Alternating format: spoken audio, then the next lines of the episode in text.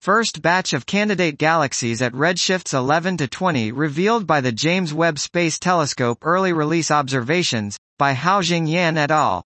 On July 13, 2022, NASA released to the whole world the data obtained by the James Webb Space Telescope, JWST, early release observations, ERO.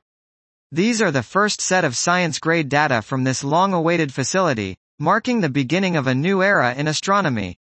In the study of the early universe, JWST will allow us to push far beyond Z11, the redshift boundary previously imposed by the 1.7 um red cutoff of the Hubble Space Telescope, HST. In contrast, JWST's NIRCam reaches 5 um. Among the JWST ERO targets there is a nearby galaxy cluster SMACS 072373, which is a massive cluster and has been long recognized as a potential cosmic telescope in amplifying background galaxies.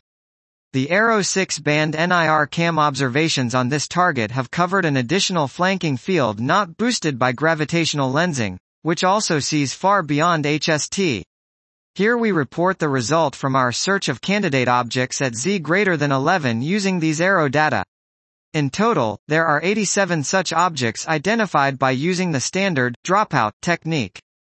These objects are all detected in multiple bands and therefore cannot be spurious. For most of them, their multi-band colors are inconsistent with known types of contaminants.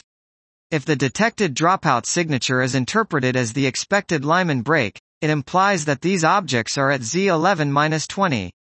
The large number of such candidate objects at such high redshifts is not expected from the previously favored predictions and demands further investigations. JWST spectroscopy on such objects will be critical. Dot. This was first batch of candidate galaxies at redshifts 11 to 20 revealed by the James Webb Space Telescope early release observations by Haojing Yan et al.